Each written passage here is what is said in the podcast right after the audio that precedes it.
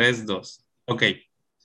Ok, estábamos hablando acerca de la película de Spider-Man, acerca del planteamiento del multiverso y en donde a mi juicio, que no es ninguna persona preparada para el cine ni nada, se le hace una cuestión pretenciosa en cuanto al modelo de humano actual, que tiene una personalidad pues muy liviana y como que a la vez muy pacifista, ¿no? O sea, como que se está vendiendo esta idea de que el ser humano tiene que ser pacifista, cuando realmente todos se están matando en una carnicería llamada redes sociales.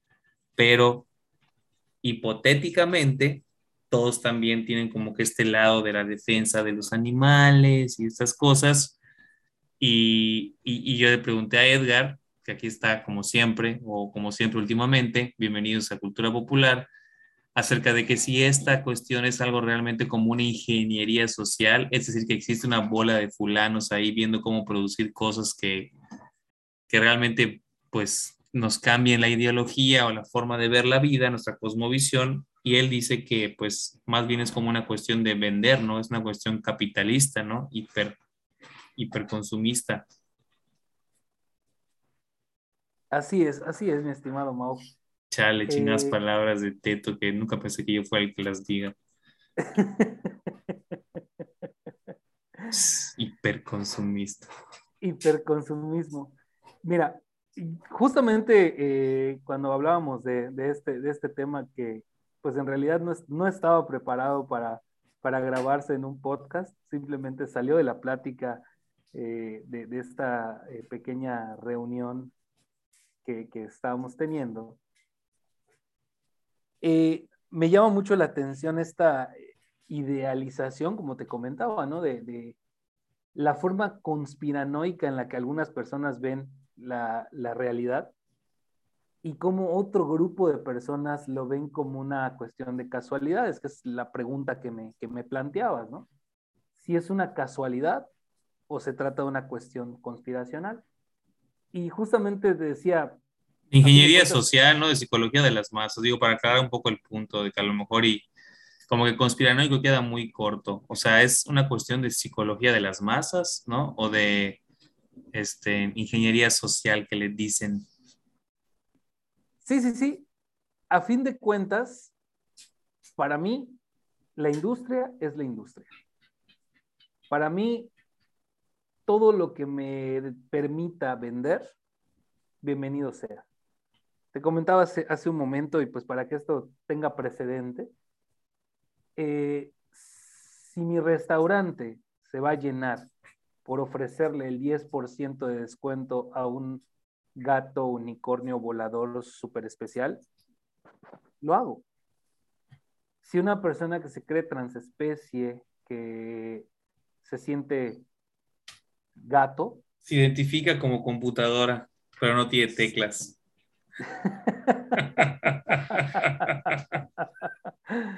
Te juro que yo le pongo, yo le pongo un arenero en el baño para que haga sus necesidades. A mí no.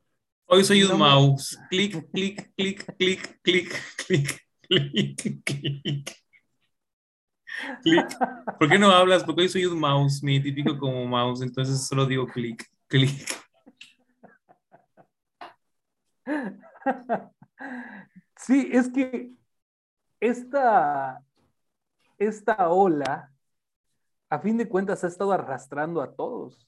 A todos, y, a todos nos afecta, o sea, aunque por, ejemplo yo como ya, em, como que entrando a mi edad chaborruca, pueda criticar la película de Spider-Man, ahí fui a verla, a gastar puta mil varos, este, y la verdad es que pues el momento que viví con mis hijos me lo quedo yo, ¿no? O sea, eh, el hecho de poder ir a un lugar y pasar un momento más allá de, lo que sea esa película, o sea, creo que, o sea, solo estamos describiendo cosas que vemos, pero somos todos partícipes de lo mismo que criticamos.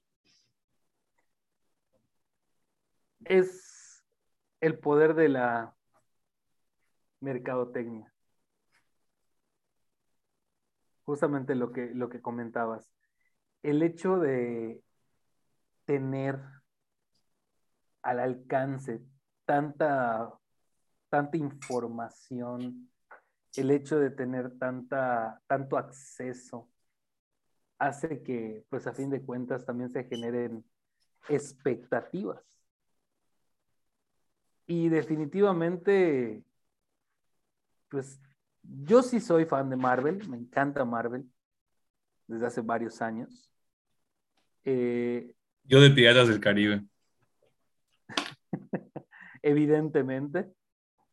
Pero la realidad es que te comentaba, yo creo que el mundo de los superhéroes, el mundo de, de, las distintas películas eh, actuales basadas en, estas historias, eh, se ha normalizado algo que no, que no era lo que se buscaba en, en la antigüedad. Hablábamos de los, de los villanos, ¿no? ¿Cómo se ha normalizado el, hecho de que un villano sea malo por una causa justificada? Como el Joker, en la película donde él es la víctima de un sistema, de, una opresión, la víctima de una eh, sociedad que, veía a Bruce Wayne como el magnate eh, capaz de darle trabajo a, Ciudad Gótica, y que a fin de cuentas eh, este personaje del, Joker, que es malo, resulta que ahora no es malo, simplemente es una persona que ha tenido consecuencias emocionales a través de malos tratos y precisamente de Bruce Wayne en su momento, ¿no?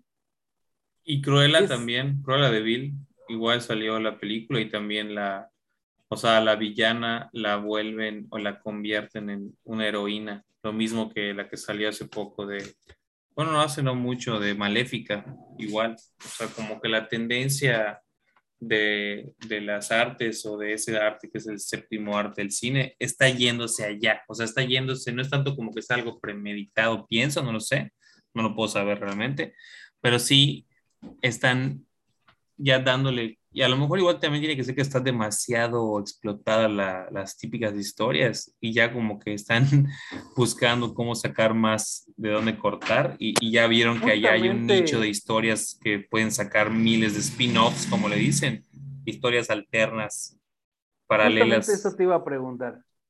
¿Tú consideras que se está acabando la imaginación de la industria del cine?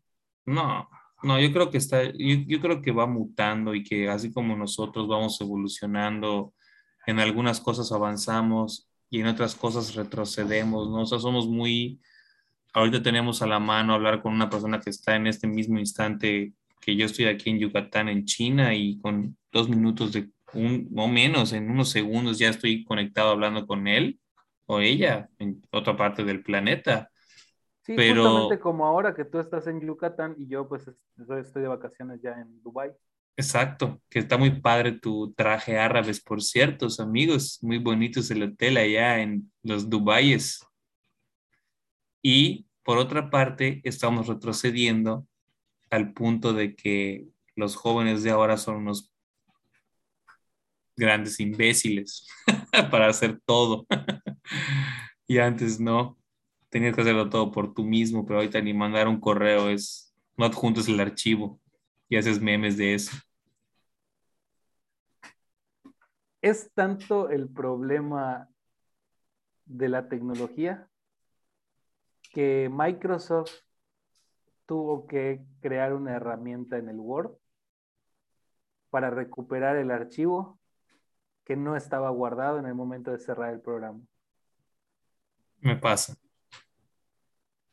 Es tanto el problema que Microsoft Word, PowerPoint, Excel y todo lo que es eh, las herramientas del Office. Paquetería Office.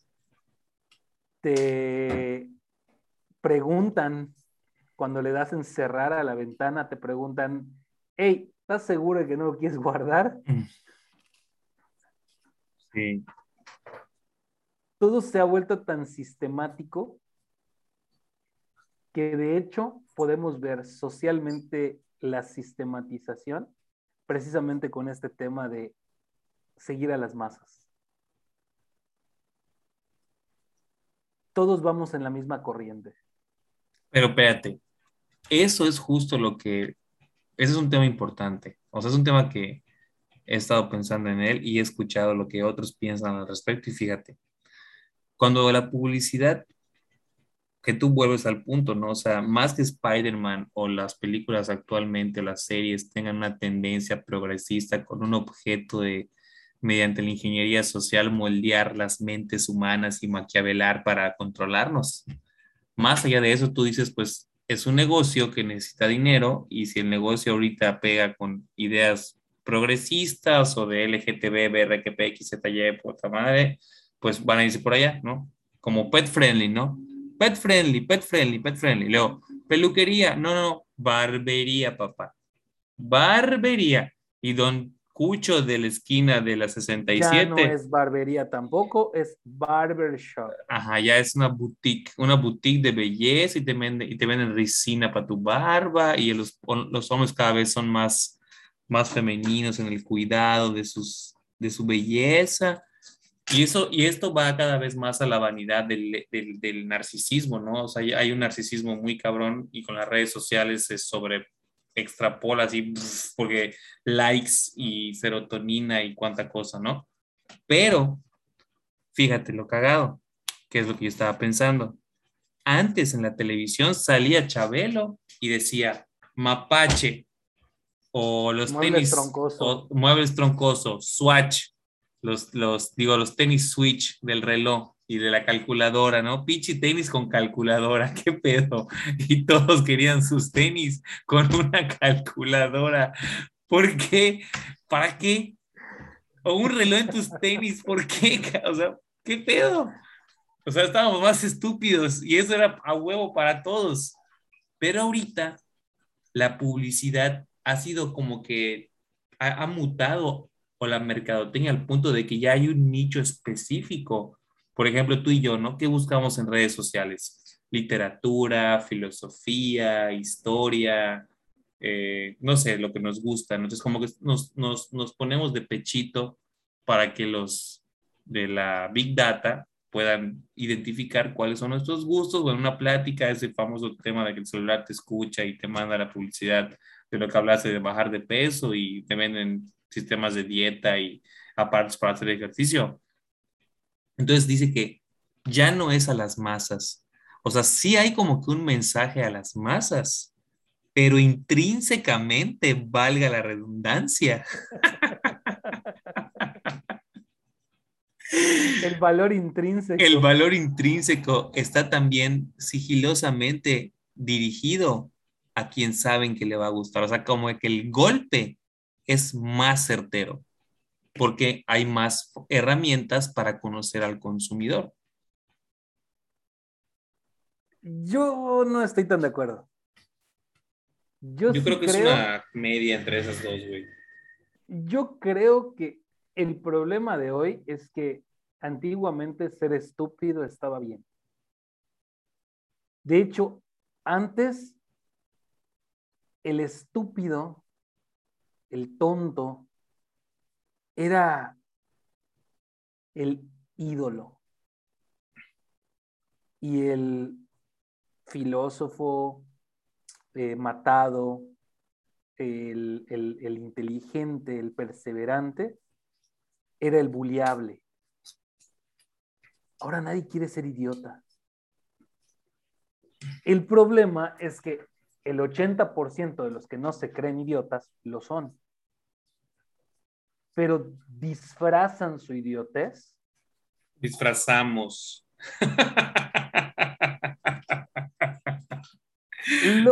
Disfrazamos.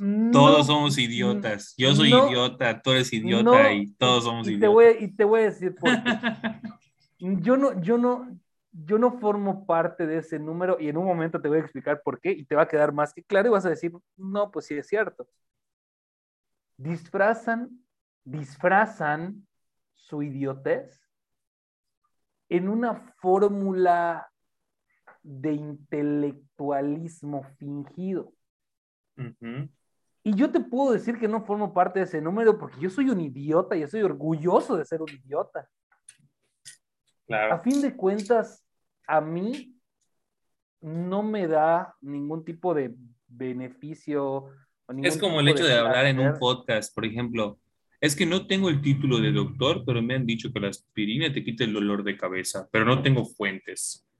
O sea, como que la gente cuida mucho, y te lo he dicho en otros podcasts que hemos grabado, o sea, como que es que como no tengo la certificación y con eso, y con esto viene a colación el tema de los coach, que muchos con un cursillo o un diplomado de tres clases ya te arreglan la vida, ¿no?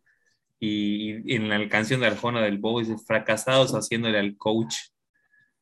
Y sí es cierto, porque realmente, Edgar, cualquiera te puede dar un consejo, aunque no lo aplique para sí mismo. ¿No? Totalmente. o sea, es como cuando te dicen, y todo lo que tú me estás diciendo lo aplicas en tu vida. Pues no, por eso estoy jodido, pero tú aplicas. es como los alumnos, o sea, el maestro es idealizado, pero a la vez esa idealización no es, no está carente de sustento, porque realmente en ese momento para ese alumno, tú eres una figura, aunque no lo seas para, la, para todo el planeta, pero realmente si te pones a ver la vida de todos, nadie es el ejemplo a seguir y a la vez todos lo son, porque ¿qué podrías cuestionar de alguien que tiene una cuestión del deber ser diversa la tuya? Pues nada, porque también Yo soy un pésimo maestro. Yo soy un pésimo maestro, lo he dicho toda la vida. ¿Y por qué soy un pésimo maestro? Porque a, mis alumnos les pido disculpas cuando me equivoco.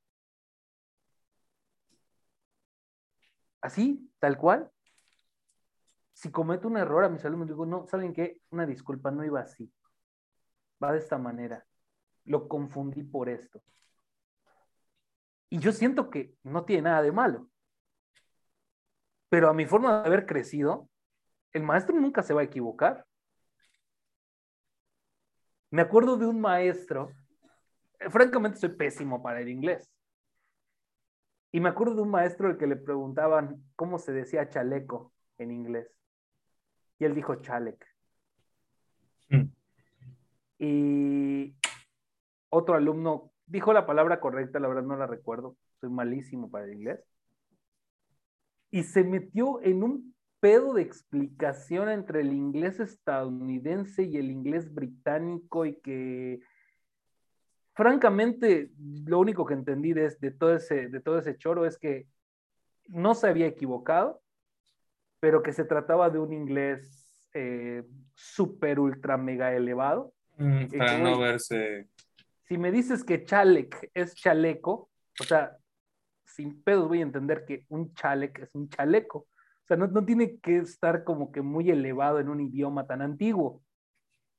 De hecho, hasta consideraría que proviene del latín.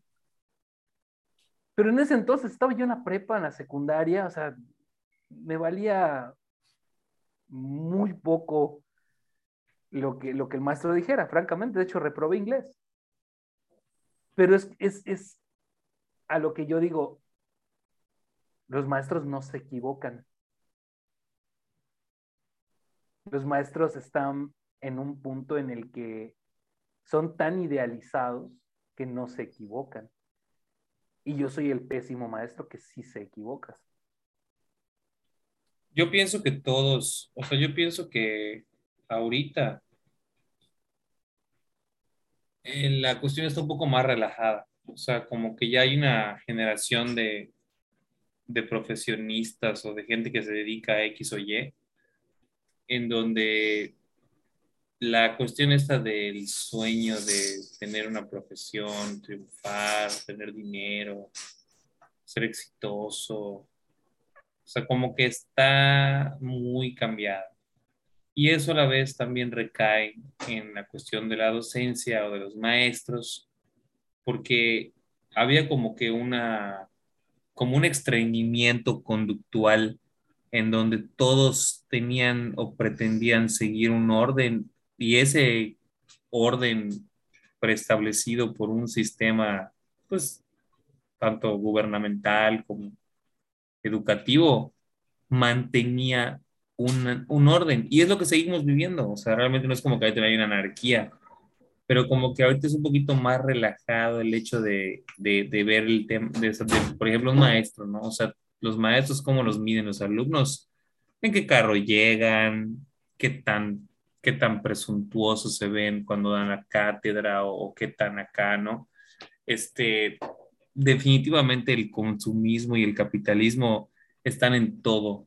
O sea, es, están, están ahí como tumores en todo. Y, la Navidad, por ejemplo, yo, ahorita que, que fui, o sea, que estuve en, en, la Navidad, no estamos, el estamos a 27 de diciembre, o sea, me di cuenta cómo mis hijos eh, confabulan como por, por un regalo y, y, todo es regala, regala, regala. Y como que yo eh, trato de no quedarme en el pedo de que criticas todo porque te sientes, no sé, por ejemplo, tan fuera del alcance de comprar lo que realmente quieres, que mejor criticas que todo es capitalismo e hiperconsumismo y te quedas así como señora amargada a decir que la Navidad es Coca-Cola y Santa Claus lo inventó Coca-Cola y bla, bla, bla, bla, bla, bla, bla, Y me pongo a pensar, lo he criticado de esa manera y también lo he criticado pensando que es una falta de respeto a Jesús, porque la Navidad, al fin y al cabo, es la celebración del nacimiento de Jesús y que yo, siendo un cristiano confirmado ante la sociedad, pues tengo que sacar mis estrategias de reproche a la sociedad de que en vez de abrazarse y comprarse ropa cara, piensen en que Jesús nos salvó, ¿no? Pero vamos a ir un poco más atrás, Mao. Tampoco, tampoco estás en lo cierto. No, no, no. Escucha, es que claro que no estoy en lo cierto de ninguna, ni, ni, criticando el, el, hiperconsumismo, ni criticando la falta de atención a Cristo. Estoy en lo correcto, porque realmente nadie está en lo correcto. Pero es que en realidad, Mau, la Navidad no es el nacimiento de Jesús. Es el solsticio, bueno, es una cuestión del invierno, o de, o sea, tiene muchas... La Navidad es una cebolla. La Iglesia Católica para reprimir la Saturnalia, que era una festividad pagana. pagana. Sí. Entonces, técnicamente, si nos vamos si nos ponemos en el punto en el que criticamos el por qué, va a sonar muy feo, pero si nos ponemos a criticar hoy que Santa Claus es un invento capitalista para generar una derrama económica en el mes de diciembre, por decir que tenemos que festejar el nacimiento del niño Jesús, entonces vámonos más para atrás y hacemos orgías como en la época de los, de los paganos. Porque si vamos a estar en retrocesos. Pero ahí te va, ahí te va, ahí te va, ahí te va. Mi idea es esta, o lo que pensé. No es mía porque seguramente alguien también la ha pensado. Si hay una vez al año, una vez al año aunque sea, en donde te vistes bien, comes con tu familia, se dan regalos, se mandan mensajes felicitándose por ese día, y hay como una paz en el mundo, sea de donde sea y venga de donde venga, sea ingeniería social o no, lo aplaudo, porque personas que a lo mejor y no se sensibilizan cotidianamente por esta fecha como que están un poquito más suaves, tienen una alegría diferente, entonces este, como que está chido. Los patrones dan mediodía para que te vayas a tu casa. Los patrones te dan el, o el 24, a nosotros nos dijeron apúrense y el 23 termina hasta la hora que terminen, pero el 24 no hay nada. Y bueno, yo al final sí estuve haciendo vueltas porque pues ya soy el achichincle mayor, pero en, en, en general no hicieron mucho los compañeros. Y más allá de eso, o sea, realmente está bien, o sea, está bien que tengamos, ¿por qué criticar? O sea, que si los, si los que son cristianos no están conformes con que los que no son cristianos no se acuerden de Jesús, pues que no los volteen a ver y que ellos lo celebren como lo piensan. Y si los que son hiperconsumistas quieren gastar millones en un perfume de 10 mil dólares y unos calzones de 200 mil, adelante, que se den, que, que lo compren, ¿cuál es el pedo? Y si hay quienes quieren invocar a 50 mil dioses del invierno para tener una orgía ancestral, que se den. ¿Cuál es el pedo? Literalmente. Cada quien con su pedo, que se den. O sea, ¿por qué estar queriendo decir que lo que uno piensa es la maldita verdad? O lo que tiene que ser, o el deber ser, de quién, de qué. Y lo puedo cuestionar incluso en el derecho. Y no quiero hablar de esos temas porque qué flojera, pero o sea, me pongo a pensar en esas ideas y digo, güey, ¿cuál es el pedo? O sea, después de todo lo que hay que hacer para sobrevivir, porque literal muchos en el planeta estamos sobreviviendo, somos supervivientes,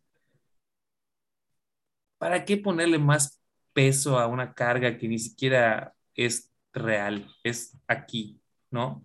Como la cuestión de no tener, o sea, yo por ejemplo no quiero que mis hijos crezcan con las ataduras materiales que yo crecí, porque yo recuerdo que como no teníamos lana, como mis amiguitos de la cuadra, pues a mí me costaba salir con mis tenis Rituk en vez de Reebok y inventaba que les, cambiaron, que les cambiaron la suela porque eran originales, pero como se me rompieron porque vinieron fallados, pues, y, esa, y esos pensamientos tan culeros de un chavito de 10 años que no tendría por qué estar eh, como que en mal, amalgamado con el dinero o con lo que puedo no tener por no tener lo que otros tienen, ¿no?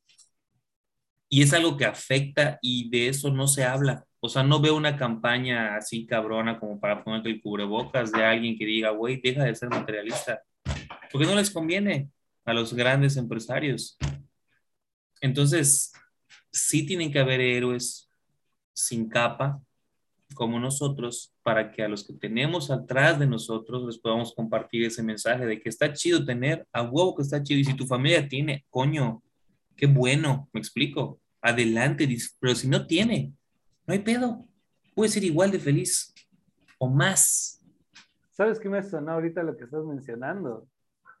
Esa imagen que circuló en Twitter hace dos días, tres días, de Leonel Messi, el futbolista argentino. Ah, que, tiene su playera de cinco pesos y sus calzones de... No, no, no, tenía una playera y un short y así, y así estaba celebrando Navidad y decía, ¿no? Ahí, los, los de tu cuadra comprándose ropa de miles de pesos y Messi así de sencillo, ¿no?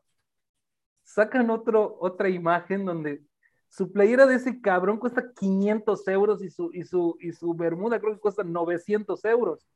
O sea, no es ropa nada barata. Sí, sí, entiendo el punto. De hecho, yo igual lo pensé, dije, ah, esas garras por más que sean así de, digamos, de ejercicio, de pijama, no, no son de esa, o sea, no son de, de 20 varos de las que venden en el Chetumalito, no mames. No, y, y es a lo que va. Entonces, ¿realmente es humildad? Así es. No, y sabes una cosa, aún él, por ejemplo, en esta realidad que le tocó vivir, es una estrella humana, idolatrada, y casi un dios, ¿no? Porque lo que hace tiene un valor muy cabrón en nuestra sociedad. Y ese valor se retribuye con mucha lana y está bien, porque pues así como hay un Messi, hay miles de futbolistas que no lo ejercen, que a lo mejor son igual de buenos, pero no tienen esa fortuna, ¿no? O esa esa relación para poder tener un lugar en donde tener un escaparate y, venderte, pero nosotros, por ejemplo, que somos simples y sencillos mortales y que no somos Messi, sí podemos aplicar eso que trata de vender el meme y ser felices. Y realmente, o sea, en cuestiones científicas, no hay ninguna, no, hay, no, tendría, no, tendría por qué haber ninguna, eh, ningún detonante de infelicidad por no tener lo que otros tienen. Pero sí hay, y mucha. Y la gente no quiere decir que anda en camión, o la gente no quiere decir que tiene ropa que no es de marca. Y no hablo de todos, pero en general muchos sufren por no tener y viven su vida y mueren en su vida sin poder a lo mejor disfrutar lo que su capacidad, su historia, su contexto, les pudo dar. Hay quienes brincan a otras escalas sociales, pero eso siempre ha pasado. Pero el hecho de no brincar a una escala de poder o de reconocimiento no tendría por qué ser menos feliz alguien que es menos afortunado en cuestiones materiales. ¿Sabes a qué me sonó lo que estás mencionando?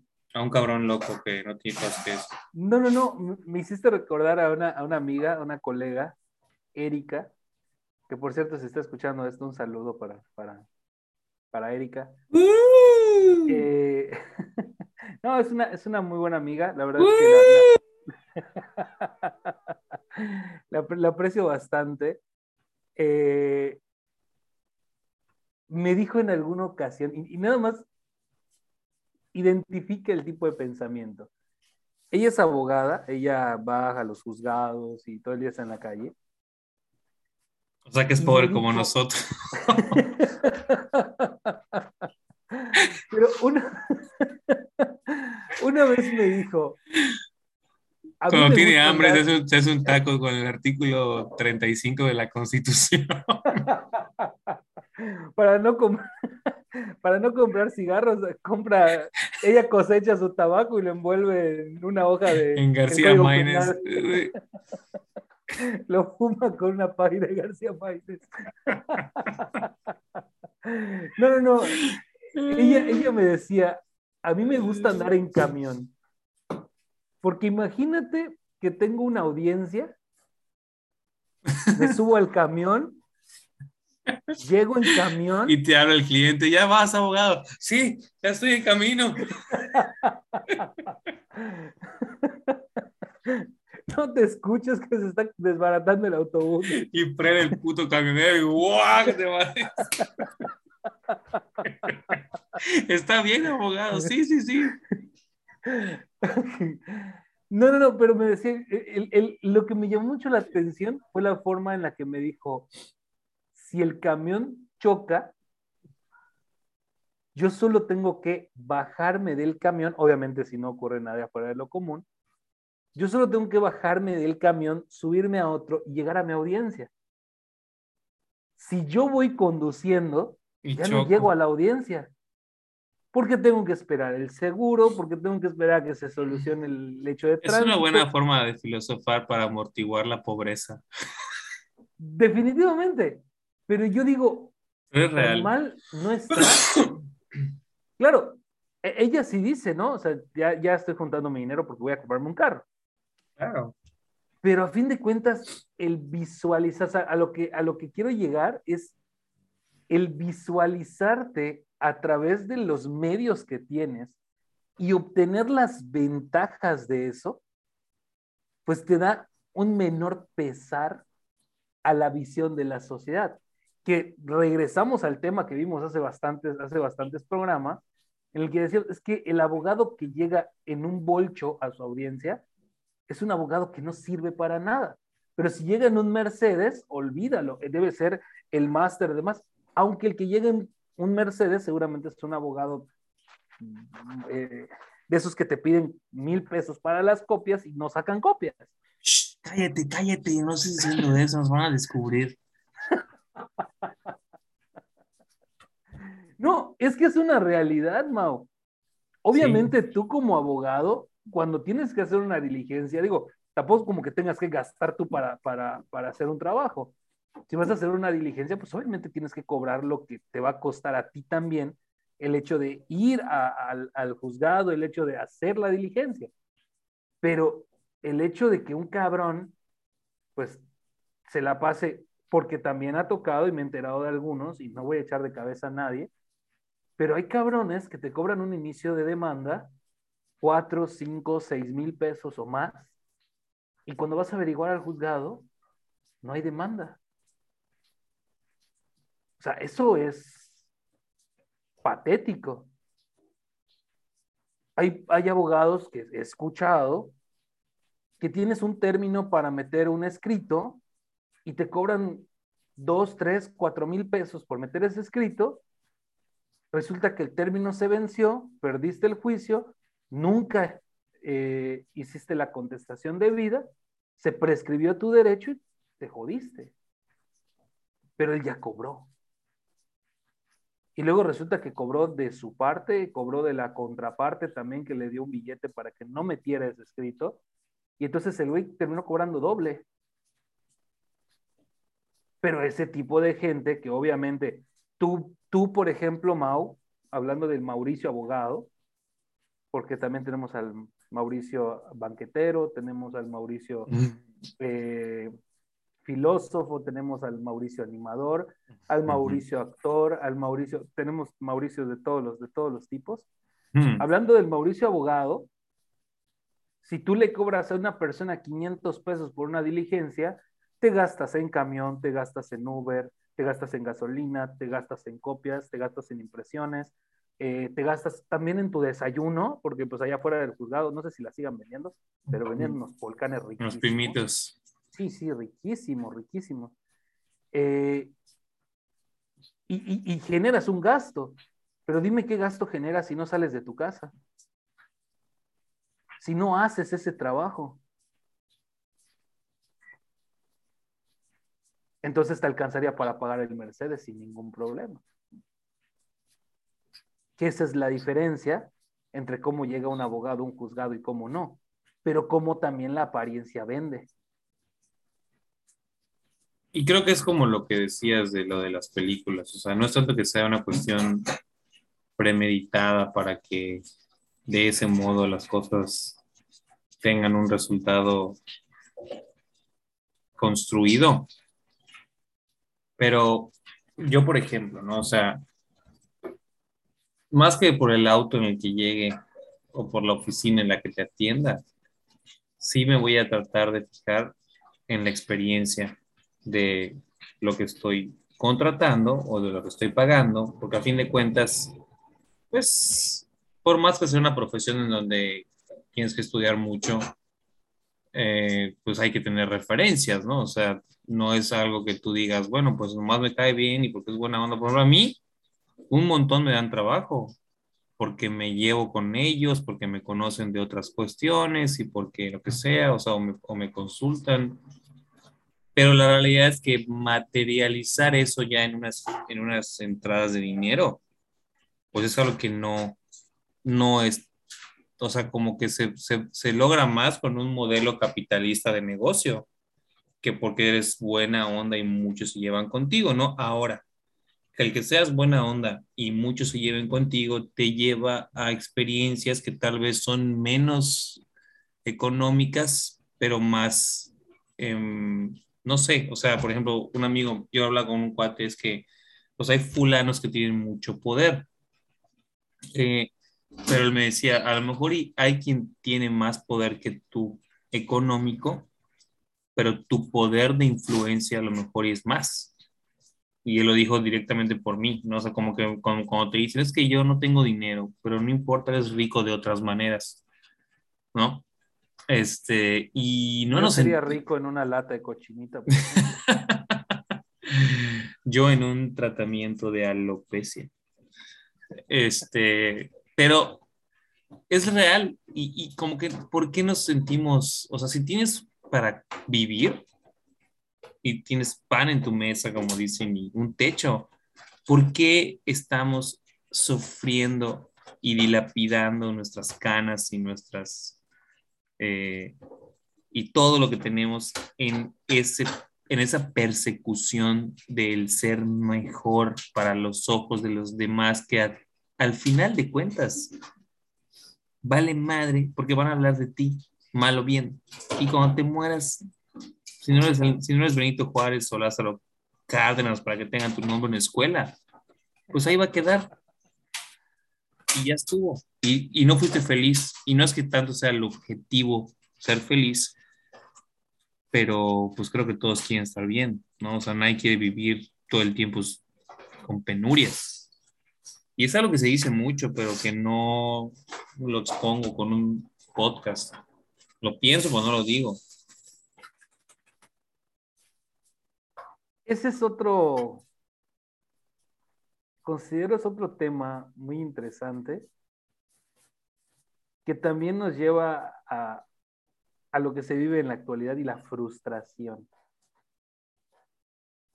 ¿Por qué al día de hoy existen tantas personas frustradas y peleadas con la vida.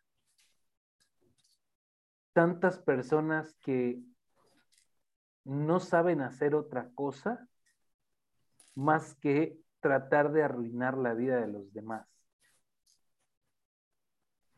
como diría el meme, ¿qué les ha hecho tanto daño? Pero fíjate que eso que dices a mí me hace pensar todavía en una pregunta, o sea, ¿será que realmente están o hacemos, porque me incluyo, ¿eh? O sea, estoy seguro que en alguno, en, en la frase que acabas de decir, yo he caído en eso con alguien sin que sea intencional. O sea, seguramente para alguien en su historia de vida, Mauricio Molina es un tal por cual, por algo que le hizo y que es porque es una persona que no busca más que hacer el mal a los demás. O sea, hasta lo que voy a decir, como que todos somos todo y, y, todos en algún momento hemos jugado ese rol de ser el, el aguafiestas o de ser el amargado o de ser el criticón o de ser el aprovechado o de ser el conchudo. Este, y bueno, al menos yo sí me siento así, o sea, como que en, esos, en esas facetas. Y cuando pienso en alguien más que tiene esa actitud, es porque me pongo a rascar en su vida, me pongo a ver su contexto y ahí está la respuesta. O sea, hay gente que tiene pocas capacidades de muchas, eh, o sea, no tiene habilidades sociales, no tiene recursos económicos y por alguna de las dos o por otras parecidas, está triste. Y yo, yo he escrito cosas, tú, has escrito cosas tristes. O sea, estando triste, has escrito cosas como que buscando un consuelo en tus palabras.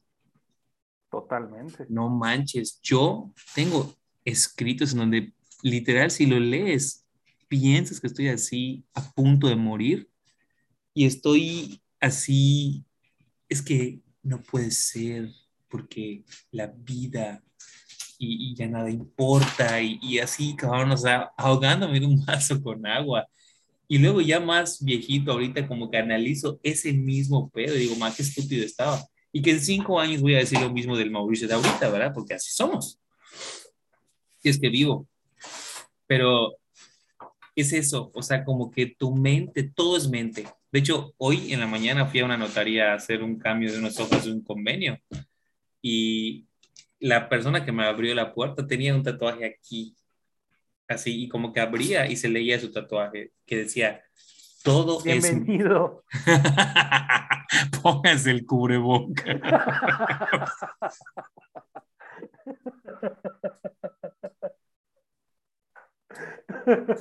su teléfono, su WhatsApp.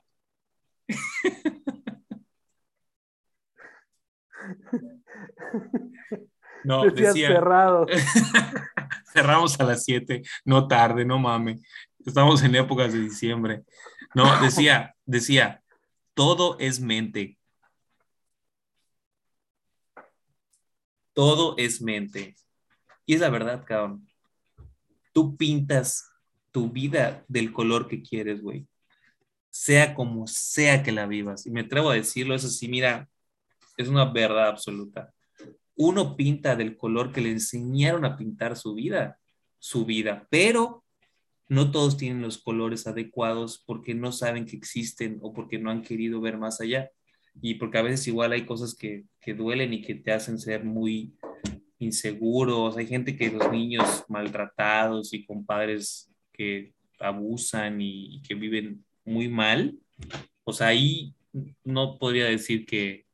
Los tonos grises. No los justifico, porque hay quienes aún en ese contexto logran, pero es mucho más difícil. Por eso hay que sentirse agradecido si no estás en una de esas situaciones y no te hagas de apedo con tu vida cuando no eres alguien que realmente ha tenido argumentos para sufrir, güey.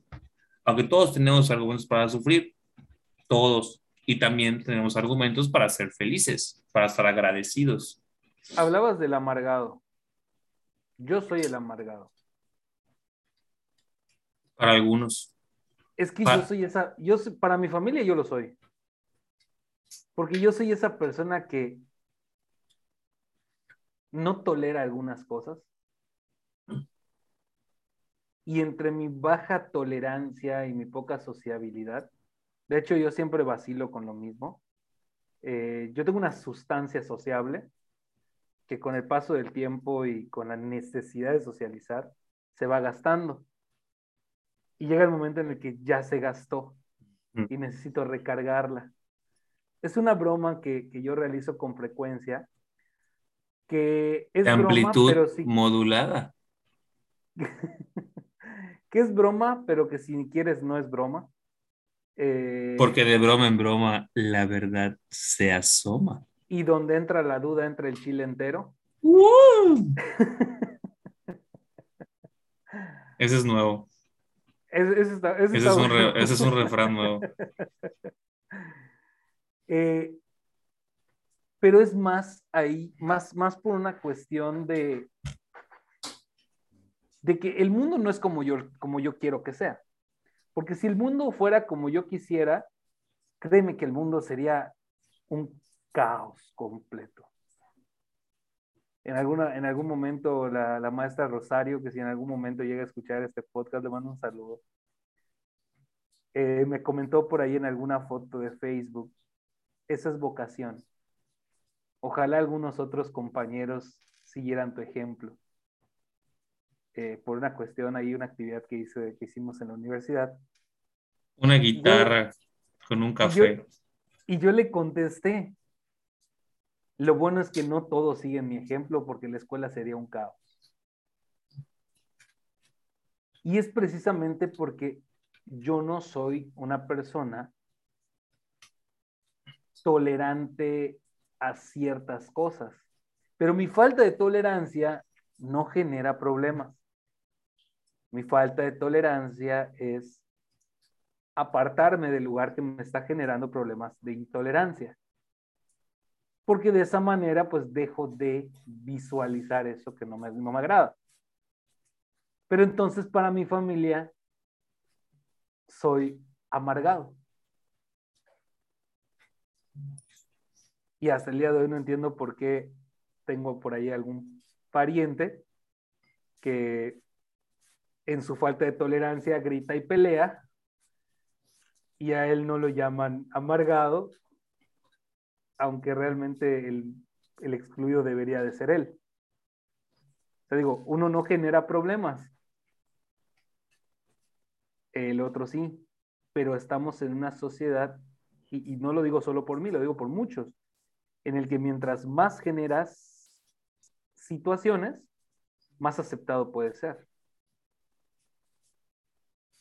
¿Cuántas veces al día piensas en el concepto que tienen los demás de ti? ¿Cuántas veces al día? O sea, creo que es una respuesta que tienes que pensar para poderla contestar o que tenemos que pensar. No es tan difícil. Para no, serte sincero, no es difícil. Solo pienso en eso cuando me lo recuerdan. Yo cada vez que platico con alguien, inconscientemente pienso en el concepto que de mí está teniendo. Cuando digo algo, después de decir lo que le, acabo de, mencionar, ¿no? O, cuando me reacciona con alguna actitud, ¿no? Alegría, aceptación, rechazo, indiferencia, cariño. Cada vez que yo tengo un roce magnético con alguien, trabajo, familia, lo que sea, pienso en lo que esa persona piensa de mí. O sea, no es algo que me sofoque o que me quite el sueño, pero sí como que inconscientemente mi, mi pensamiento es, este, no sé. O sea, ahorita, por ejemplo, en la empresa hay muchos nuevos y recurren a mí reiteradamente para preguntarme cosas que yo la mayoría no me las sé. Porque me la he pasado jugando desde que tengo uso de razón y seguiré jugando hasta que me muera. No, no es cierto. Este, tal vez en parte sí, ¿no? Pero, pero como que te das cuenta de que te ven como... Oye, Mau, oye, Mau, tengo esta duda. Yo también les... Exacto, casi, casi.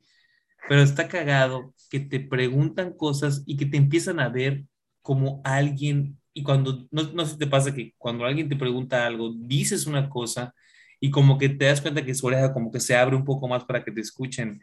Y no porque seas alguien sabio o alguien que les dé una respuesta que los haga tener la panacea de la vida, pero que ya el tiempo que has recorrido o que has hecho ciertas cosas a través del mismo, te dan, pues, eh, sabiduría, experiencia, ¿no? Valores, tal vez, algunos valores, porque vas valorando. y pues, ese eh, tipo de cosas. Yo te puedo decir que... mis hermanos dicen que yo no soy abogado, entonces no me preocupa. Así es. Y no, y qué hueva que te identifiques únicamente con lo que estudiaste. O sea, qué hueva que, que solo piensas que quieres ser Edgar, el abogado, y que no seas nada más. Eres más, eres Edgar. Y para mí el concepto de Edgar es mucho más amplio que el concepto de que el licenciado, hasta te pongas en tu Facebook, Lick Edgar. Lo voy a poner. O sea, yo de verdad yo digo, hay pobres abogados que lo único que tienen es su condenada carrera. Porque yo soy todo y soy nada. Soy mucho y soy poco. Soy importante y no importo nada dependiendo. No soy de aquí ni soy de allá. Exacto, como diría el sabio Facundo Cabral, o sea, realmente, y todos somos así, o sea, hasta el mismo Messi, o sea, en algún lugar, no sé, de Singapur, en donde el fútbol vale lo que aquí vale el cricket, va a la tiendita y no se la montó a la gente y se, da, se, se habrá de sentir este, feliz de ser desapercibido y también nosotros cuando tenemos un importantismo como el de cuando mis eh, compañeros me preguntan cosas o mis alumnos me escuchan en una clase o el público de un lugar cuando digo mis chistes, pues en ese momento me siento un Leonel Messi. Estoy con los ojos y es la misma sensación. O sea, yo estaba una vez en Cantabar, estaba la noche así efusiva, así, la gente, yo estaba así en mi show, así me sentía el centro de atención, ¿no? Y se estaban divirtiendo. Y luego puso este, el DJ, que es un amigo, un video de Luis Miguel y pues sale Luis Miguel y las tipas, ya sabes, ¿no? Así gritando en el concierto y eufóricas, así como un ser humano, o sea, impresiona ver cómo un ser humano puede provocar tantas emociones en las personas, hacia a nivel masa, ¿no? En psicología de las masas. Y más allá de lo que se haya estudiado de ese punto, que, que, que voy a mencionar ahorita, y le pregunté, oye, ¿qué sentirá este gallo? O sea, ¿qué sentirá Luis Miguel de ser Luis Miguel? Y él me dice, lo mismo que tú acabas de hacer, güey. Es lo mismo. O sea, en una escala obviamente muy diferente y en una, pero la sensación, hablo de la sensación, o sea, de lo que, de lo que tu cuerpo siente, es lo mismo. O sea, estar en un escenario con un público agradecido se puede hacer en una escuela, en una plaza, en un festival de Navidad en el Estadio Azteca con 100 mil espectadores. Es lo mismo, pero como que tendremos a idealizar a los que son como Luis Miguel y como que nos desvirtuamos a nosotros mismos por no ser eso. Pero realmente la felicidad no está solamente en el poder, pero yo quiero poder. Yo quiero poder. Yo quiero ser un Luis Miguel sería mentira decir que estoy satisfecho con mi, con mi ser inadvertido para muchas personas. Claro que no, me muero de ganas de ser así famoso y por eso estamos escribiendo un libro y he hecho teatro y he hecho cosas porque me cago de ganas de ser un showman. ¿Por qué negar mis deseos? Me sonó, me sonó a, lo que, a lo que dice Luisito Comunica, que a mí, a mí me gusta su contenido.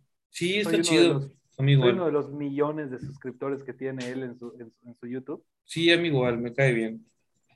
Y él menciona esto, en el que dice, él, él le pone un nombre, la verdad es que no lo recuerdo, pero él dice, él llega a otro país, eh, a un país, por ejemplo, de Latinoamérica, y hay mucha gente viéndolo, esperándolo, recibiéndolo, pero dice él, llego a la Ciudad de México y es como llegar a un lugar en el que no es que no, no sepan quién soy, dice porque saben que soy creador de contenido.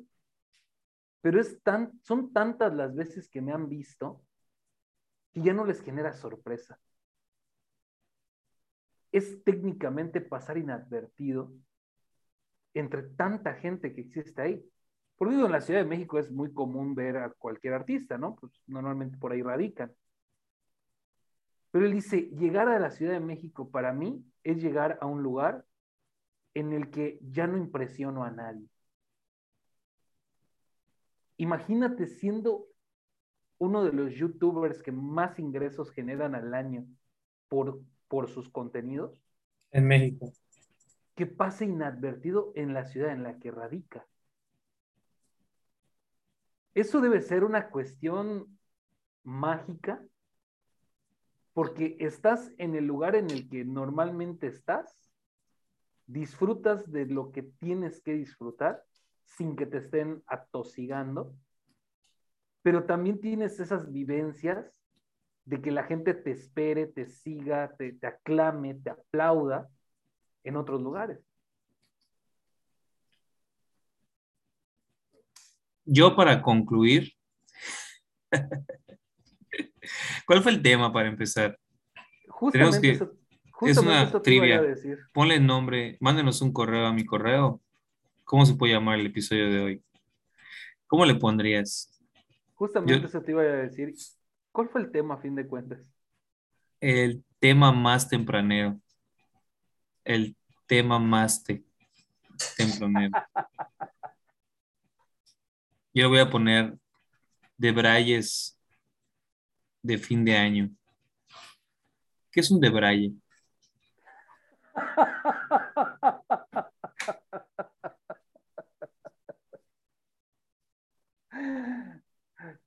¿Dónde escuchaste esa palabra?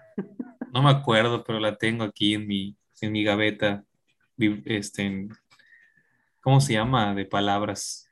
Y la tienes que utilizar, sea como sea. No, pero fíjate que es una palabra vieja que tengo ahí en el cajón y, no había tenido la oportunidad de...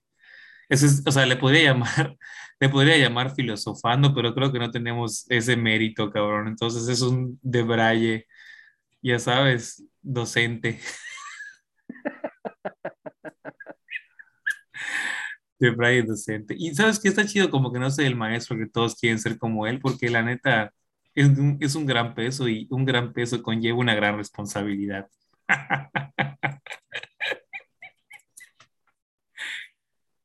Eso, así lo, así lo voy a poner a episodio. Un gran poder conlleva a una gran responsabilidad. Ya salió. ¿Tú sabes qué es de Braille? No, el novio de la, de Braya. Es la acción de debrayar. No puede ser, tiene que estar en, el Real, en la Real Academia de la Lengua. De hecho, García Márquez decía que, que le caía mal el español y la Real Academia porque no lo dejaban inventar sus propias palabras. A ver, vamos a poner, para empezar, ni siquiera sé si es con Y o con I o con doble L. De Braille, fíjate, de Braille. Al parecer, por lo que hemos podido averiguar, se trata de un mexicanismo de nuevo uso que equivale a divagar, desvariar, decir tonterías, decir cosas que no tienen sentido. Además, cuando se usa como verbo pronominal, equivale a alucinarse. Ok, sí estábamos debrayando. Sí, yo tengo otra definición. Decir o pensar disparates o tener una libre asociación de ideas en torno a algo. Yeah, baby, sí soy. Me lo compro, me lo quedo. Eh, entonces, eh, despedimos cultura popular para poner de braille cultural. Así es, de braille cultural, de hecho sí, de braille popular. Sí, y sabes qué, me siento tan libre, amigo, no sé cómo decírtelo, lo he dicho muchas veces porque me hace sentir mucha libertad. Después de ver, o sea, ¿sabes cómo es? De niño idealizas a las empresas y al gobierno o a los sistemas que tiene el gobierno, porque como eres niño y los ves adultos que están en su modo adulto, piensas que todo tiene una funcionalidad perfecta o que al menos está bien.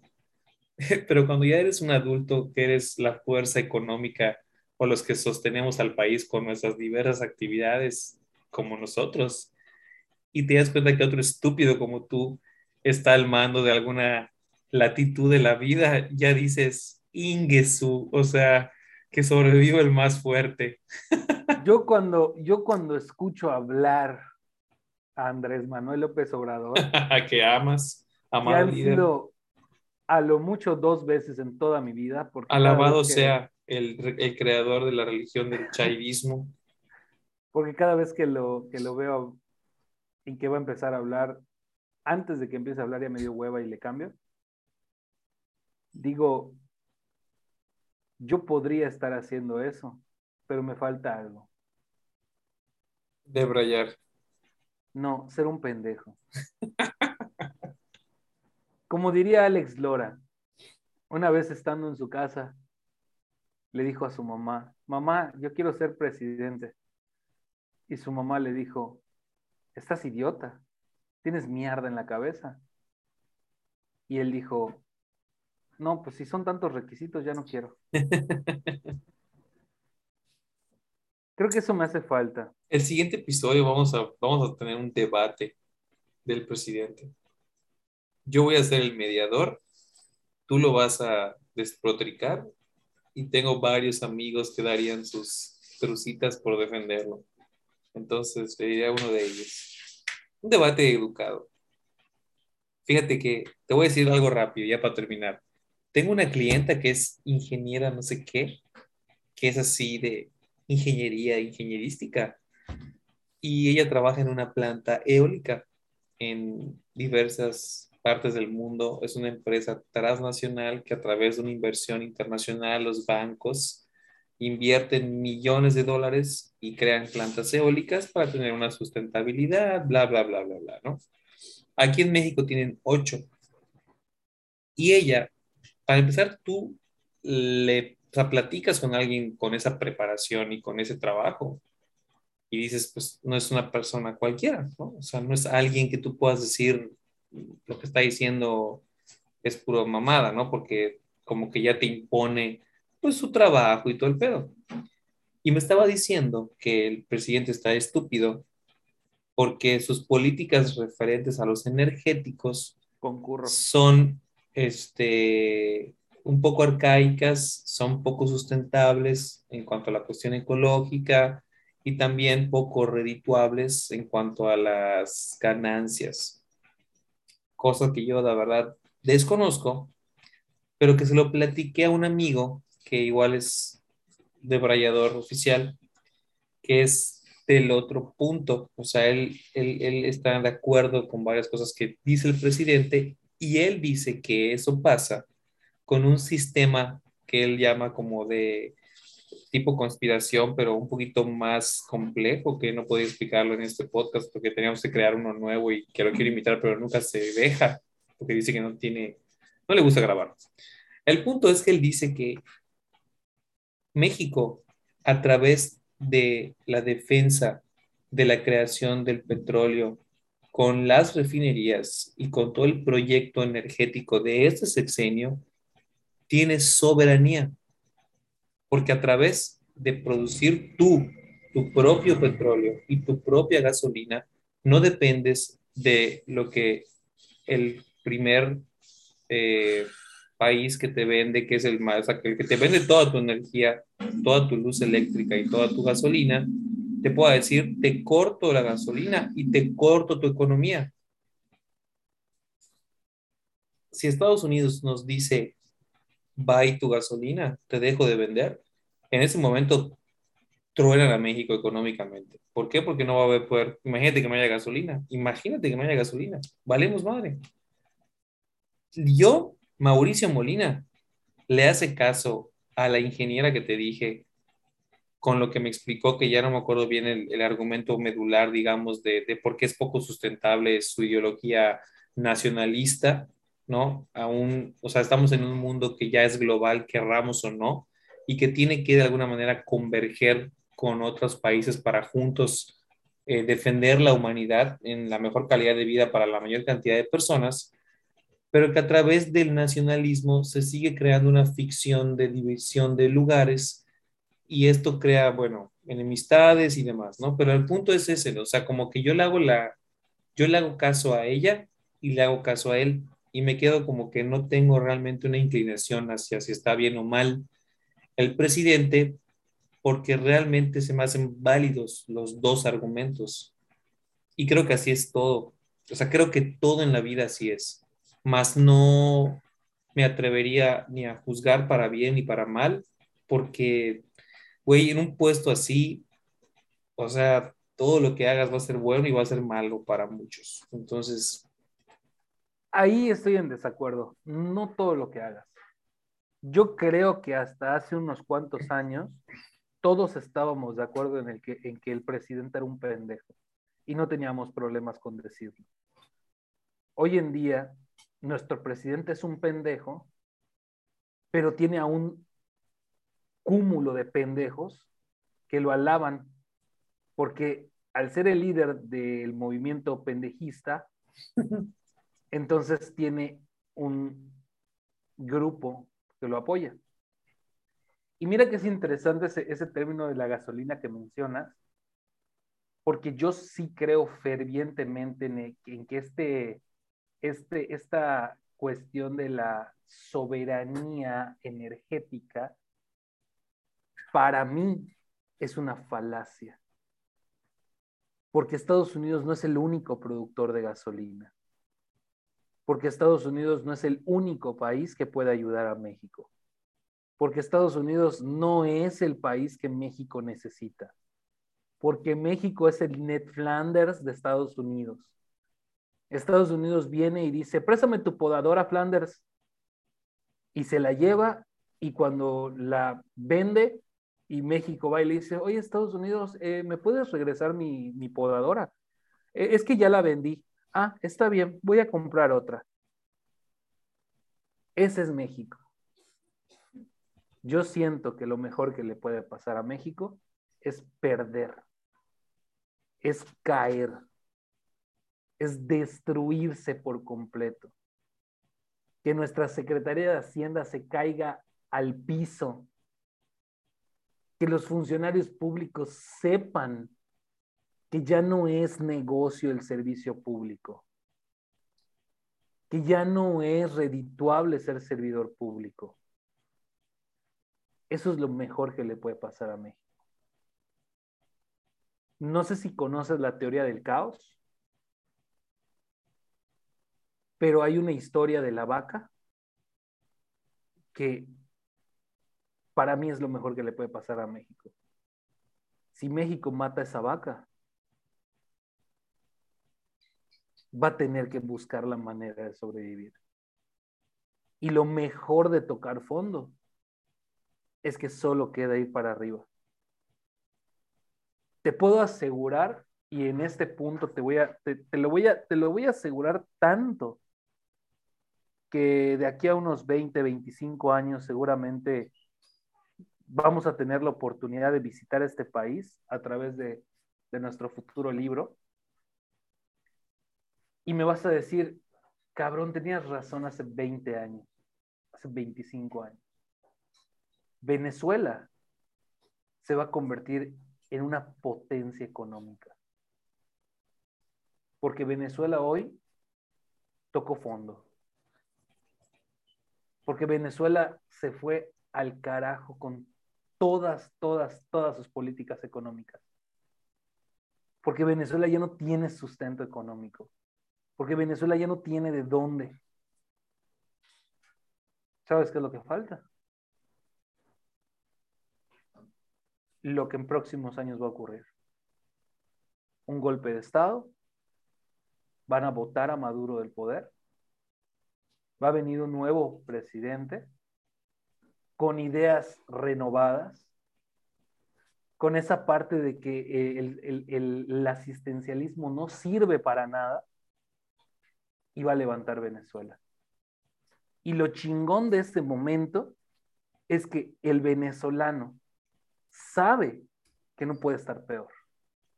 Pero yo creo que, fíjate, hablas de como que si México fuera un equipo de fútbol que tiene que hacer algo para que en equipo las cosas mejoren para todo el país. Pero ahí te voy a decir algo. Yo opino que la cuestión de México como país que al fin y al cabo es como una empresa que tiene que producir dinero para que la calidad de vida en el país para todos sea mejor, que es el objeto del gobierno y por el cual existe un contrato social, una constitución y todo este tema. O sea, creo que no, igual con Venezuela o con otro país, o sea, creo que no es algo que se puede encontrar a través de, lo que se hace, de, de, cómo se hacen las cosas ahorita. O sea, no, no le veo cabida. O sea, no lo veo posible y no porque no tenga esperanza, sino porque siento que no es así. O sea, como que tenemos una idea de lo que debería de ser en el mundo, en la vida, en los países, en los gobiernos, en las empresas, que no es real. O sea, no tengo las palabras realmente para poder explicarte mi opinión de lo que acabas de decir, pero no creo que, por ejemplo, si Venezuela ahorita quiebra y entra un mesiánico mandatario que les da la vuelta y logra crecer la economía, pues sí, a lo mejor iba a haber la oportunidad para que muchos mejoren, pero cuando pase eso, a lo mejor y otros también van a, van a disminuir. O sea, como que la riqueza siempre se reparte y lo mejor sería que se pudiera repartir lo mejor posible. Cada quien con un derecho de, de vivir dignamente, ¿no? O sea, como que hay un mínimo de dignidad para vivir y de ese mínimo digno ya cada quien conforme a sus capacidades y sus logros pues pueda sobrepasar que de alguna manera es lo que pasa ahorita. La gente es pobre en México, mucha gente es pobre, pero mucha gente no quiere trabajar. Quieren un trabajo idealizado, utópico, con secretaria, asistente, refrigerador con snacks, tu golfito para estresarte, o que mueven las grandes cantidades en Bitcoin o que son grandes inversionistas de X o Y y Z. O sea, como que realmente no hay una función que tenga algo que le aportes al mundo y esa retribución se vuelva una vida digna. Yo te puedo decir que las personas que trabajan y hablo de cualquier trabajo, sea virtual, sea en casa, sea en una empresa, sea de servicio, sea de profesionista, lo que sea. Las personas que trabajan y que le aportan algo a este planeta con su energía, por ende y por simple ley de la física, son retribuidas. A lo mejor y no con una mi, pero te puedo decir, mi vida es un pago a lo que yo le he dado al mundo. Y creo que es algo más individual. Creo que cada quien se debe de preguntar y no esperar que el gobierno o pretender que una persona, y yo sé que tú no lo dices para que alguien venga y te salve, yo sé que tú sabes que depende de ti, de nada más que de ti, tus cuestiones. ¿Y que hablas cuando dices de México? Porque pues hablamos de la economía y de todo el tema de nuestro país, como puede ser cualquier otro. Pero yo pienso que esa idea de querer resolver el pedo de un país es equívoca y es innecesaria, porque perdemos tiempo en discusiones. Es algo estúpido lo que estoy diciendo, porque realmente hay que hablar de eso y ahí tiene que haber alguien que esté en el gobierno y tiene que existir, o sea, es algo ilógico lo que estoy diciendo, pero para mí, para Mauricio en su forma diminuta de ver la vida, es innecesario tratar de resolver el pedo político, como de resolver el pedo religioso, como de resolver el pedo de la educación, porque siento que no hay forma de que pueda amalgamar en un grupo tan grande de seres humanos una misma ideología política, porque no la existe, o sea, no creo en la democracia.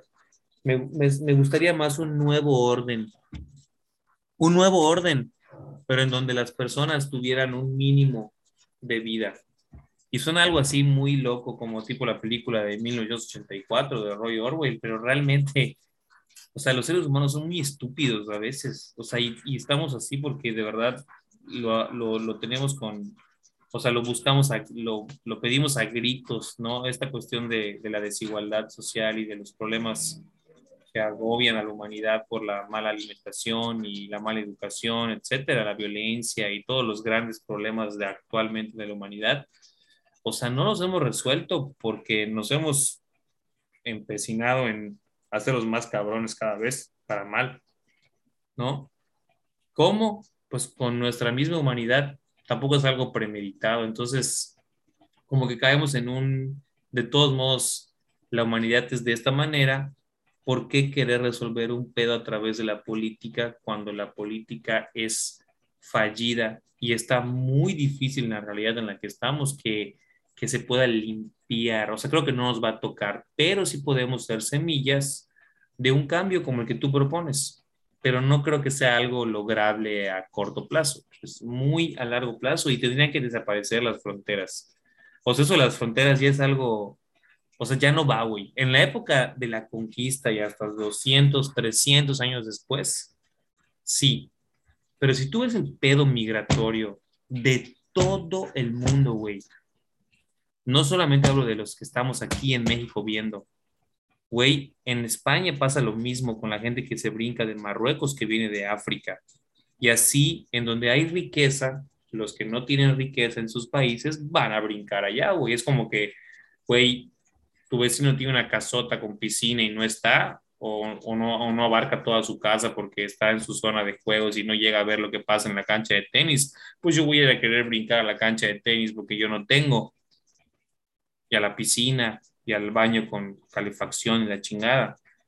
Entonces, la desigualdad no puede reconocer fronteras, güey, porque el pedo ya está como que todos están yendo y AMLO dice algo que aunque te caiga mal, Dice, la forma de poder salvar el pedo migratorio es para empezar que se cambien todas las políticas de migración de los países que están pues pidiendo esto y que se mejore la economía.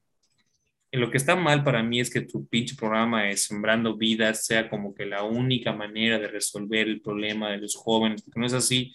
La idea está bien, pero está mal esquematizado, mal planteado, mal ejecutado y es malo por eso. Pero, ¿cómo tú enalteces la economía de un pueblo pobre? Con atractivos turísticos, con fomentar su cultura, con darle prioridad al deporte, con buscar mentes brillantes que hagan un renombre ¿no? en el lugar, con un trabajo, que es lo que supuestamente hace el gobierno. Pero la realidad es que el gobierno no lo hace, güey. Ni aquí lo hacen, ni en México lo hacen. Andrés Manuel, si nos escuchas, nosotros estamos escribiendo un libro. Danos renombre a nivel mundial. Así es. Se llama Palangana Cultural. Mauricio Vila. Renan Barrera, conchamela. Conchame la madre. Estoy de acuerdo, definitivamente estoy de acuerdo, pero justamente veía con mis alumnos este, este tema de, la, de la ciudadanía, de la migración, qué tan compleja resulta la migración y el por qué la necesidad de las fronteras. Eh, hay un programa que nace en España que se llama Ciudadanía Mundial, pero a fin de cuentas siento que sería muy riesgoso. Sería superpoblar ciertas ciudades y acabar con la población de muchas otras. Porque regresamos al tema político, el 90% de los, de los motivos de migración se deben a malos gobiernos.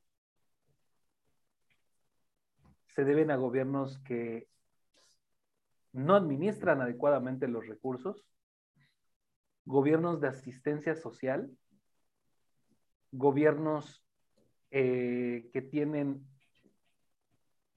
pues técnicamente, su, su, su, círculo más cercano es una mafia, una corrupción enorme, y que en Venezuela no todos son pobres.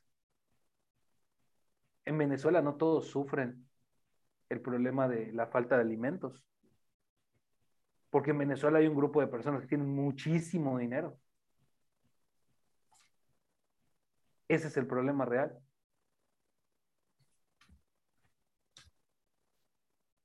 No tanto es la cuestión del gobierno como tal, sino las políticas mal aplicadas. Y eso es lo que genera la migración a fin de cuentas. Pero, por ejemplo, en las políticas mal aplicadas, en los gobiernos fallidos, yo me iría más al fondo.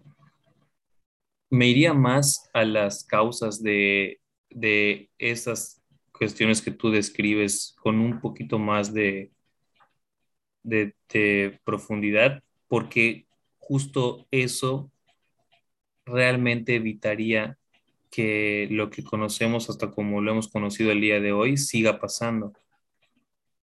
Pero no tengo la respuesta, o sea, no tengo un, se haría de esta manera. Desde aquí, desde mi postura de hablar en un podcast, pues todo es factible, ¿no?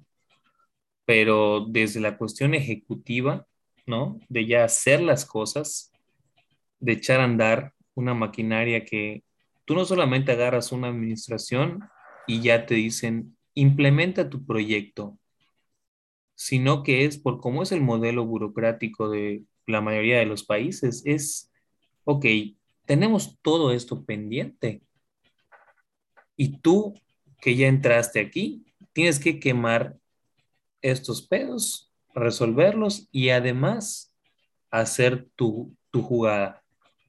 Y es lo mismo que cuando tú te levantas un día y dices, voy a ser muy productivo, voy a terminar este pedo, voy a hacer esta demanda, voy a hacer este capítulo, voy a ir a tal lugar, voy a hacer esta diligencia, y te resultan 50 bombas del día, que son problemas que tienes que hacer ya, y ya no hiciste lo que ibas a hacer para avanzar.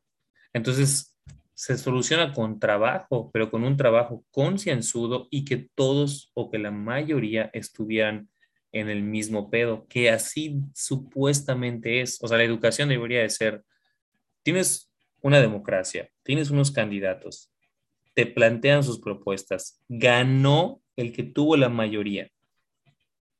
Bueno, una vez que él ya ganó, tú no es que seas su borrego a partir de que aunque no estuvieras de acuerdo con sus ideologías, pero si ya es tu líder, si ya es tu capitán del equipo, aunque no te agrade, pues el capitán es el capitán. Y no hablo para que te sometas a AMLO, porque es algo que no es, o sea, no tendría por qué ser así. Pero imagínate que las personas se pudieran someter a un liderazgo y se dejen guiar y todos digan, bueno, va, vámonos a este lado, vámonos, o sea, no creo que lo que dice sea factible, pero vamos a hacerlo bien. Y todos se aboquen en comunidad, en unidad, a luchar por ese propósito. No les va a gustar porque se va a jactar de que Él fue el que lo resolvió y Él va a ser el salvador mesiánico, que es lo que Él trata de vender con su demagogia. ¿No?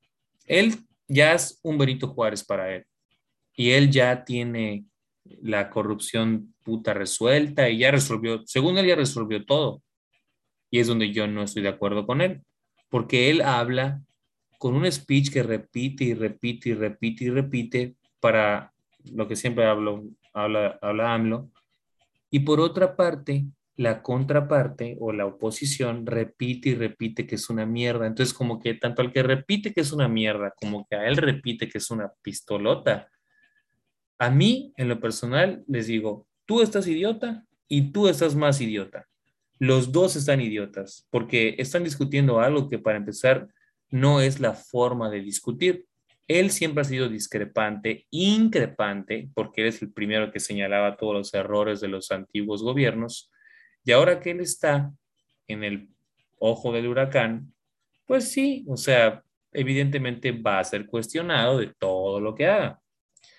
Pero creo que tiene buenas intenciones. Sin embargo, le hace falta ser un poco más realista a la hora de, de digamos, de buscar los objetivos, o sea, de decir, a ver, aquí en este rubro ya se logró esto, porque los gobiernos son muy tendidos a decir, logramos 56% en el crecimiento de los estudiantes que ya no van a la escuela con alpargatas y usan sus tenis que les compramos en el mercado de Guanajuato y ahora, o sea, estadísticas, estadísticas pero las estadísticas son tendenciosas para que digas, ah, qué buen gobierno. Entonces, como que nadie es, como que nadie dice la verdad y eso me caga, porque nadie persigue la verdad. Yo persigo la verdad. Por algo el creador no le da las a los alacranes, ¿no? por algo yo no gobierno. Yo sería el presidente más sincero de la historia. En el momento en el que me digan, ¿sabes qué? Es que la economía, a la economía se le está llevando la chingada. Yo saldría al Palacio Nacional a decir, señoras y señores, el barco se está hundiendo. O remamos o nos hundimos. O nos remamamos. Tal cual. Yo saldría a Palacio Nacional a decir, señores, hoy es domingo, no se trabaja, yo me voy a mamar. Si ustedes se quieren mamar, mámense. Imagínate que AMLO diga, antes de mí hubo pedos por errores humanos, por, eh, ¿cómo se llama esto? Cuando tienes un deseo desmesurado de riqueza. Este, así como, como cuando tienes un pedo así de hambre de poder y de otras cosas, ¿no? Que son cuestiones humanas, ¿no? Este, y diga, ah, por ambición y por otras cosas, los entiendo porque en este puesto en el que estoy, todos tenemos así como que la batuta y queremos decir nuestra santa ley. No hay pedo, no me importa, vamos a resolver el pedo, vamos a unirnos. Pero él dice eso, pero burlescamente. Y ahí dices, chinga tu madre, lo que tú quieres es que digan que tú eres el Salvador, que tú, tú y tú y tú. Y ahí ya no le crees. Entonces, por eso a mí no... ¿Conoces, la ah". historia, ¿Conoces la historia del asesino que fue el mejor, el mejor gobernante de una isla? No. Era una isla a la que se escapaban los peores criminales, porque ahí no había ley. Cuando llegó uno de ellos, que era el peor asesino que había conocido en la historia de la humanidad, destruyó una cruz que había en la plaza principal y con las maderas de esa cruz construyó una horca. Él no dijo nada, solo construyó una, horca. Ok, te escucho. La gente dejó de cometer delitos por verla. Solo por lo que representaba, porque pensaron que cualquier persona que cometiera un delito iba a acabar en esa horca. Y es algo así lo que hubiera pasado conmigo en Yucatán con la pandemia. Yo no hubiera mandado a construir un hospital en el siglo XXI, te lo juro. Yo hubiera mandado a construir un horno gigante donde se cremen cuerpos de 20 en 20 o de 100 en 100. Sí y yo les hubiera dicho, adelante caballeros, lo que quieran hacer, háganlo, nada más recuerden que aquí está su horno. Cuando gusten, se pueden morir. Cremamos. aquí les vamos a cremar sin costo. Ahora, no sé si van a hacer sus cenizas completamente, porque como los cuerpos los vamos a meter de 100 en 100, pues puede ser que un pedazo de uno se vaya con otro, unas cuantas cenizas de otro cuerpo se vayan con otra, pero bueno, la representación ahí va a estar. Salgan y hagan lo que se les dé la gana. Esa hubiera sido mi forma. Yo no hubiera dicho, no, no, no, vamos a, vamos a restringir la movilidad. No, no, no. Que se muera el que se tenga que morir. A fin de cuentas va a ser una decisión. Vamos a generar políticas económicas para que no a todos les lleve la chingada. Pero si te quieres morir, hermano, adelante. Yo no te voy a, yo no te voy a detener. Y créeme que quizá hubiera sido más factible construir ese horno para que la gente diga, chinga, esto va en serio, a decir, no, vamos a restringir la movilidad, vamos a hacer esto, vamos a prohibir las fiestas, porque todo eso fue criticado. El horno no lo hubieran criticado. El horno hubieran dicho, ah, pues sí. Y los que se mueran, pues los que quieran ser cremados gratis, pues van a tener que ir a ese horno y ni manera. Y yo creo que muchas cosas diferentes estuvieran pasando. Yo sí creo que se hubieran cuidado más. Y digo, una pena por todos aquellos que perdieron, desafortunadamente perdieron a sus familiares por, por esta pandemia, pero la realidad es esa. Pero por algo no soy gobernador de Yucatán. Por algo el creador no le da alas a los alacranes. Porque en una política insana, porque en una política tan libre y que te va a dar la oportunidad de hacer lo que quieras, pero que vas a conocer tus consecuencias, la sociedad va a tender a tomar sus decisiones. Y te puedo asegurar que, que, vas, que hubiera sido menos criticado un horno que una restricción a la movilidad. Creo que ese, voy a cortar esta parte donde empezamos a hablar de, del gobierno y voy a hacer otro episodio y, lo terminamos de complementar en otra sesión. Eh, porque pues, yo veo de repente hay unos youtubers que son como sus abogados y también veo a unos comunicadores que pareciera que son sus verdugos y la verdad es que todo es una caricatura ridícula de de una situación que pareciera más un espectáculo teatral que, que la encomienda de guiar a, un pedazo de tierra que le llaman México a, mejores puertos. Yo creo que es... Se están matando eh, con una con un debate muy pobre.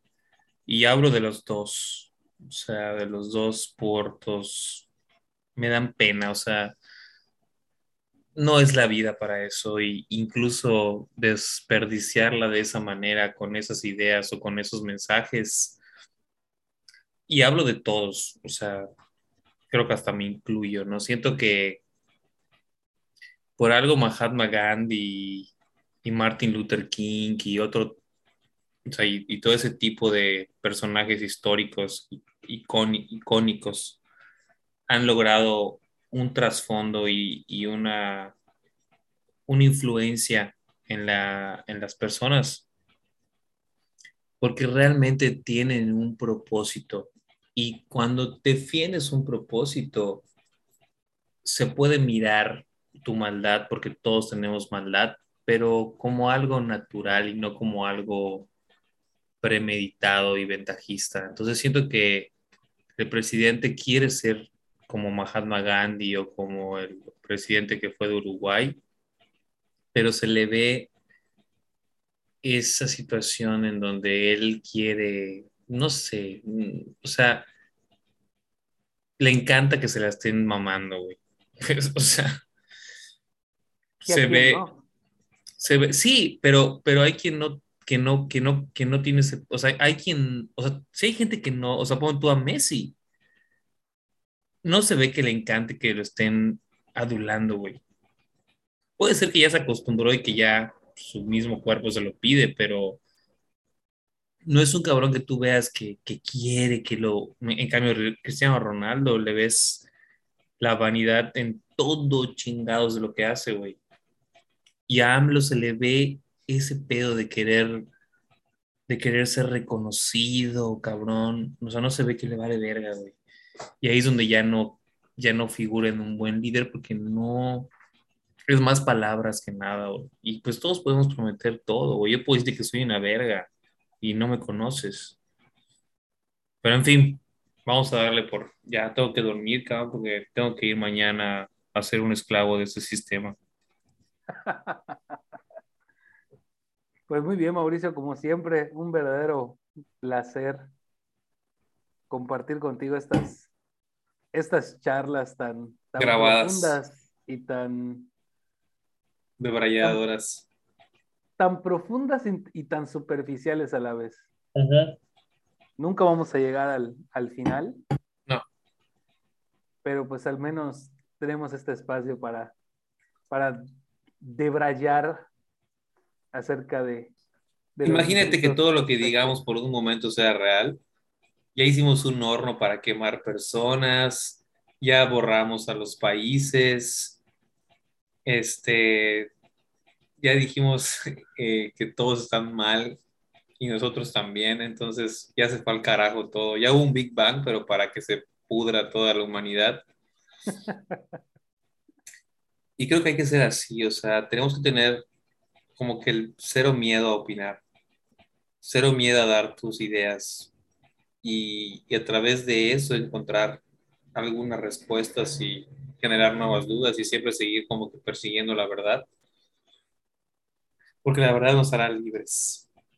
Y en la medida en la que uno piense que esté llegando a ella, aunque nunca logres realmente estar ahí, es bueno. O sea, yo, eso de Zaratustra, de lo que hablaba al principio de Nietzsche, es realmente un golpe al Mauricio de hace unos años que defendía la Biblia.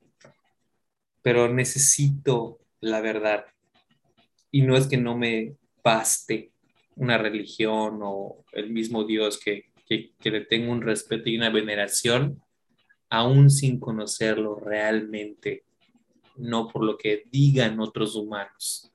Y cuando ya hay un humano de por medio, ya hay una cuestión para dudar, porque los seres humanos tratamos de explicar cosas o de decir nuestras posturas desde nuestra realidad. Y decían que, por ejemplo, Sócrates era muy feo. Y por lo mismo creó el mundo de las ideas. No sé si fue él o Platón. Creo que fue él. O sea, pero como que obviamente un güey todo feo, pues sí te dice, no mames, clávate en el pedo intelectual porque el físico no importa, porque es feo. Y, y, para todos es un cabrón que, ah, el gran filósofo Sócrates, cuando realmente era un cabrón que estaba en su pedo y dijo, ah, bueno, esto debe ser así, eso así, pero como que necesitamos un puente de historia, de conocimiento, de etcétera. Pues la vida nos fue poniendo ahí íconos, ¿no? Que seguimos como una ruta. Y está chido, porque pues tiene que haber un Messi, tiene que haber un AMLO, tiene que haber un Luis Miguel, tiene que haber un Maduro, tiene que haber un Vila, tiene que haber un este, Mark Zuckerberg. Así es. Totalmente de acuerdo.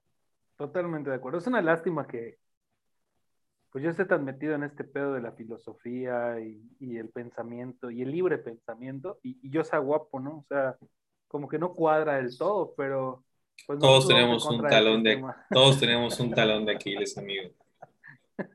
Mm, es como siempre, nuestra culpa es ser los guapos. Chinguen al guapo. Mi pedo. Es lo que mm, nos tocó. Es un estigma. Pues muy bien, Mauricio. Un gusto haber platicado contigo. Eh, pues ya estaremos esperando este, este capítulo para ver de qué manera fuimos brincando de tema en tema como saltamontes. De braille total, ese sí fue un debrayote. Hacía falta. Hacía falta, amigo. Bueno, pues un gusto. Eh, igual lo dejo así todo chingueso, así de tres horas para que el último ha tenido buenas buenas referencias. El, último que, grabamos, el de El Amor, está teniendo muy buena respuesta, ¿eh? Me sorprende. Ya estamos cada vez más locos y hay gente que comparte nuestra locura. Por cierto, haciendo promoción un poco, esperen próximamente Palangana Cultura. Sí, ya, 2022 con todo vamos a lanzar ese libro. Bueno, amigo, pues estamos en contacto que Dios del Olimpo, Zaratustra y todos los seres mitológicos creados por nuestra civilización y por otras te bendigan. Así sea, mi estimado. Así es, así sea. Adiós.